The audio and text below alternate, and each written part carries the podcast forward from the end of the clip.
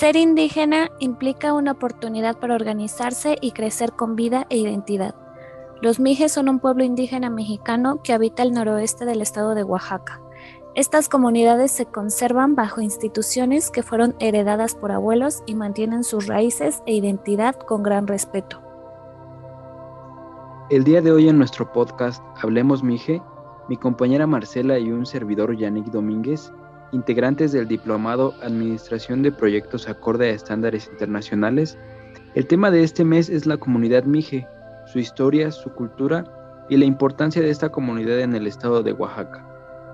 Oaxaca es la identidad con mayor diversidad cultural en toda la República Mexicana, en donde conviven alrededor de 19 grupos étnicos. Entre ellos se encuentra la comunidad Mije, nuestro tema principal del día de hoy. El territorio Ayuk abarca una extensión de 4.668.55 kilómetros. Se llaman a sí mismos Ayuk Ay, su significado gente del idioma florido. Se dice que Mije pudo haber surgido de la dificultad de los españoles de pronunciar el vocablo original o bien una corrupción del vocablo Mish, varón-hombre, al que se le agregó el plural es. Esta lengua proviene de la familia Mije-Soque. Esta comunidad se encuentra al noreste de Oaxaca, colindando con exdistritos de Villa Alta, al norte con Choapam y con el estado de Veracruz, al sur con Yautepec y al sureste con Juchitán y Tehuantepec.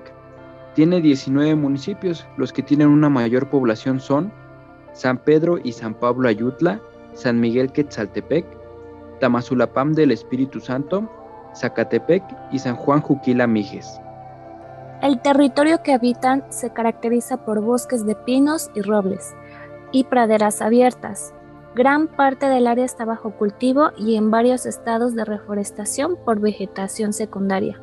Fíjate, Yannick, que yo hace como siete años fui a Tamazulapan del Espíritu Santo y mira que la verdad recuerdo muy poco de allá. Fui de vacaciones porque mis abuelos son de un pueblo cercano y ellos nos decían que en el pueblo de Tamazulapan habían albercas en donde nos podemos ir a meter. La verdad, para serte sincera, fue un viaje un poco tedioso porque a mi tío se le descompuso el carro justo cuando íbamos en camino. Y bueno, ya te imaginarás. Eh, encontrar un talachero en medio de la carretera, no hombre, pues nos llevó casi toda la tarde. Total que llegamos hasta como a las 5 o 6 de la tarde a las albercas. Y bueno, mis primos que eran los más emocionados, ellos dijeron, sí, nosotros sí nos vamos a meter a las albercas, pues porque a eso venimos, ¿no?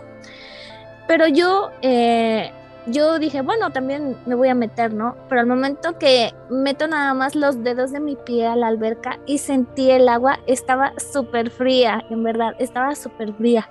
Y la verdad es que ya no me quise meter, pero bueno, eso ya fue cosa mía. La verdad es que, pues no me veía yo metiéndome a las 6 de la tarde en una alberca de agua fría, ¿me entiendes?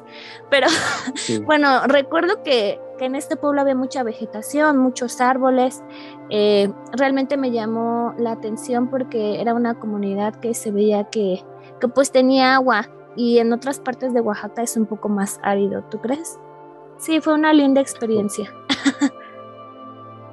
Qué bueno, qué bueno. La verdad es que pues tus primos se aprovecharon el viaje y era para que tú lo hubieras aprovechado a pesar del agua fría. Sí, ¿verdad? Qué tontita. Yo, yo la verdad no he visitado ninguno de estos lugares, pero basado en tu experiencia creo que lo haría para conocer un poco más acerca de ellos. Con excepción del agua fría, eso no me gustó tanto, no soy tan fan del agua. Sí, yo tampoco. Fíjate que algunos investigadores han mencionado que los mijes debieron haber ocupado una franja del istmo, una franja, perdón, del istmo de Tehuantepec tras la conquista de los españoles en el siglo XVI. En, este siglo se fundaron vicarias.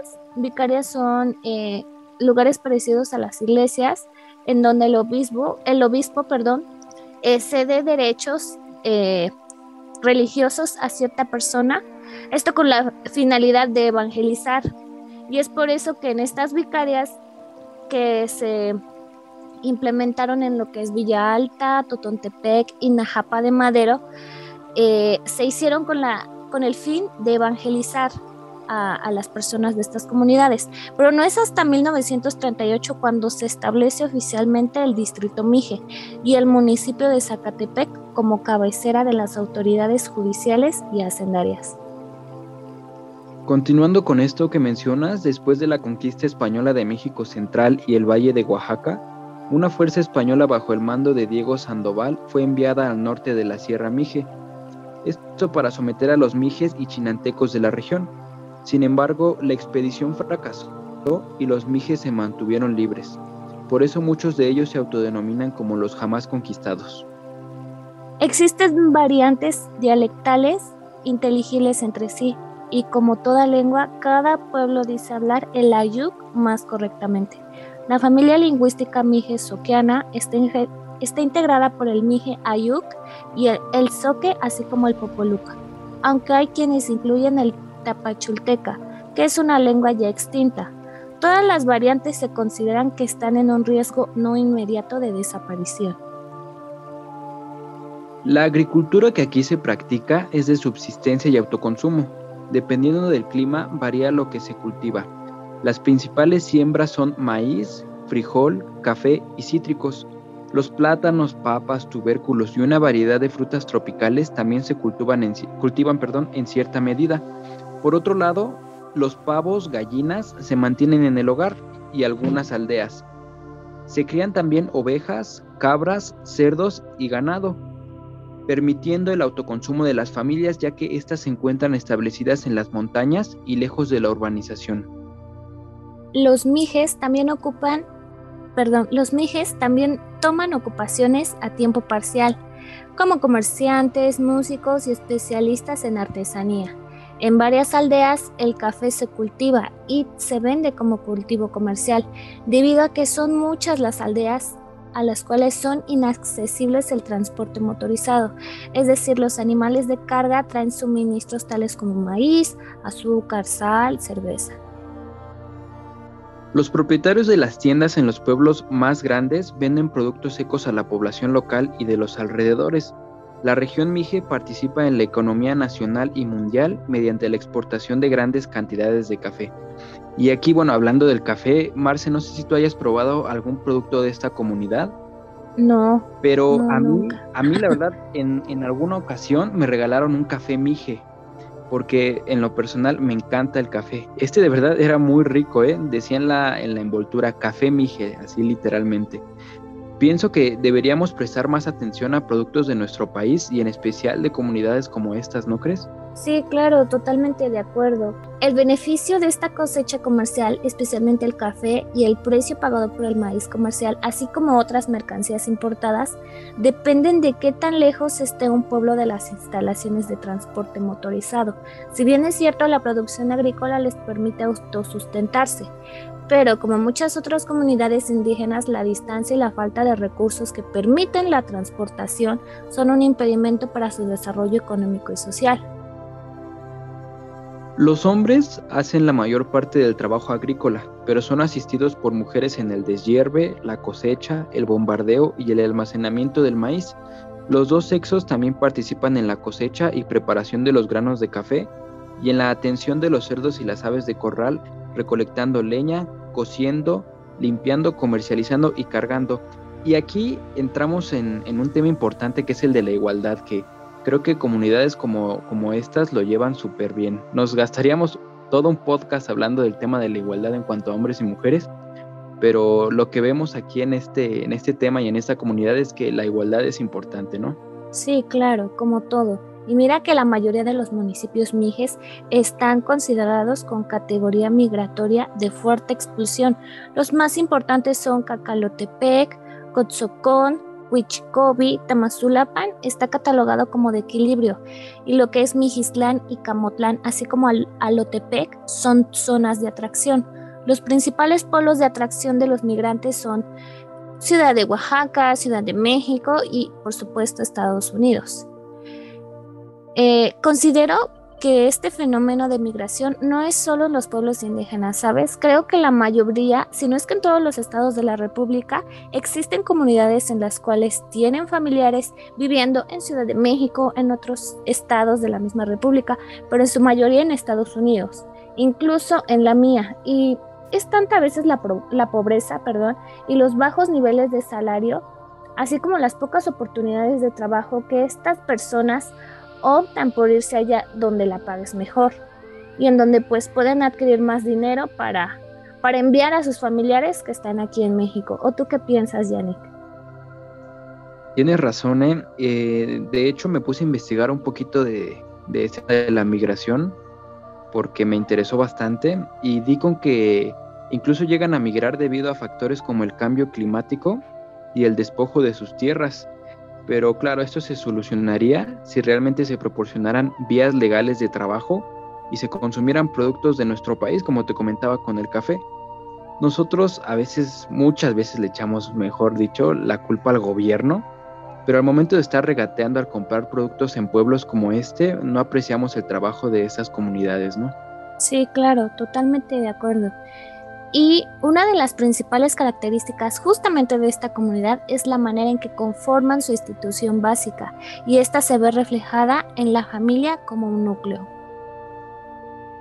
Las autoridades tradicionales constituyen el gobierno indígena con alta presencia en la zona alta y media de la región tanto hombres como mujeres participan en el mandato de la comunidad y aquí el tema del que les comentaba anteriormente a la igualdad, ¿no? Para los mijes, los cargos sociales son muy importantes, pues a un individuo le puede ser negada la voz y el voto si no ha desempeñado funciones que la sociedad le haya asignado. Ellos tienen cargos sociales y estructurados jerárquicamente, tales como campanero de iglesia, topil, aguacil, policía mayor, entre otros. Como servicio que se presta a la comunidad existe el tequio, trabajo colectivo, obligatorio y gratuito, que se presta en obras de beneficio colectivo. En este, mismo, en este mismo orden de ideas que tú comentas, su forma de organización obedece a principios y normas heredadas de los antepasados. La propiedad comunal para ellos merece un disfrute colectivo. El tequio, como tú bien dices, es el eje del crecimiento comunitario y constituye la fuente creadora del desarrollo en la comunidad. Es la forma de organización fundamental. El trabajo gratuito en beneficio de la comunidad, fuerza de trabajo, no en dinero. Y esto del tequio no solo sucede en las comunidades mijes. Como lo mencioné anteriormente, mis abuelos pertenecen a una comunidad de Oaxaca, en la cual se efectúa lo que es el tequio. Y yo personalmente que he ido y visto que es eh, pues algo muy solidario entre las personas del pueblo. Va desde la limpieza de matorrales de algún huerto de pitayas, eh, las pitayas son un fruto que nace del cactus, algo parecido a las tunas pero con textura y colores diferentes. Es muy rica la verdad. Eh, otro ejemplo es cuando se organizan para la realización de, su, de la fiesta de su pueblo las mismas bandas de música que tocan en las fiestas del pueblo no reciben como tal un pago, ¿sabes? Ellos tocan y todo es para la fiesta, para la fiesta del pueblo, para, para deleitarnos, para, para conservar eh, esas costumbres, tradiciones, toda esa cultura que nos engloba. Y bueno, lo mismo con lo que es la organización de comida. Hay señoras del pueblo que van y cocinan y, y hacen y hacen todo lo que, lo que conlleva un guisado. Y bueno, esto lo hacen sin recibir un pago a cambio. Y eso es algo realmente increíble, cómo se manejan entre sí y sus ganas de querer hacerlo, sus ganas de cooperar. De cooperar es, es, es, muy, es muy buena su organización, ¿no crees? Sí, en efecto, como tú comentas, y al ser así su forma de organización en cuanto al trabajo, es claro que hay menos corrupción aquí como todo va de la mano con su... Vimos que se recolectaban y se producía café. Esto va de la mano con la igualdad, que aquí también la vemos presente, ¿no? Es como una forma de vivir más sana y sin tantos problemas. Sí, claro. Los mijes son conocidos en Oaxaca por sus grandes bandas de música. Cada pueblo mije tiene una banda que toca en sus fiestas locales. En algunas ciudades todavía se practica el tejido tradicional en telares de cintura. En nuestro siguiente episodio Hablemos Mije abordaremos más a profundidad el tema de su cultura y tradiciones, así como las fiestas más importantes de esta comunidad. Queremos agradecer la participación de Verónica Tapia, Abdelmetre y nuestra querida asesora Vanessa Rodríguez, que a pesar de no haber participado hoy de manera oral, hicieron un gran trabajo apoyo bibliográfico y de edición para que este podcast fuera posible. Hanabian Teyan. Se preguntarán qué quise decir con esto. Esta frase es este de idioma mije, significa nos vemos. Hanabian Teyan. Nos vemos. Hasta pronto.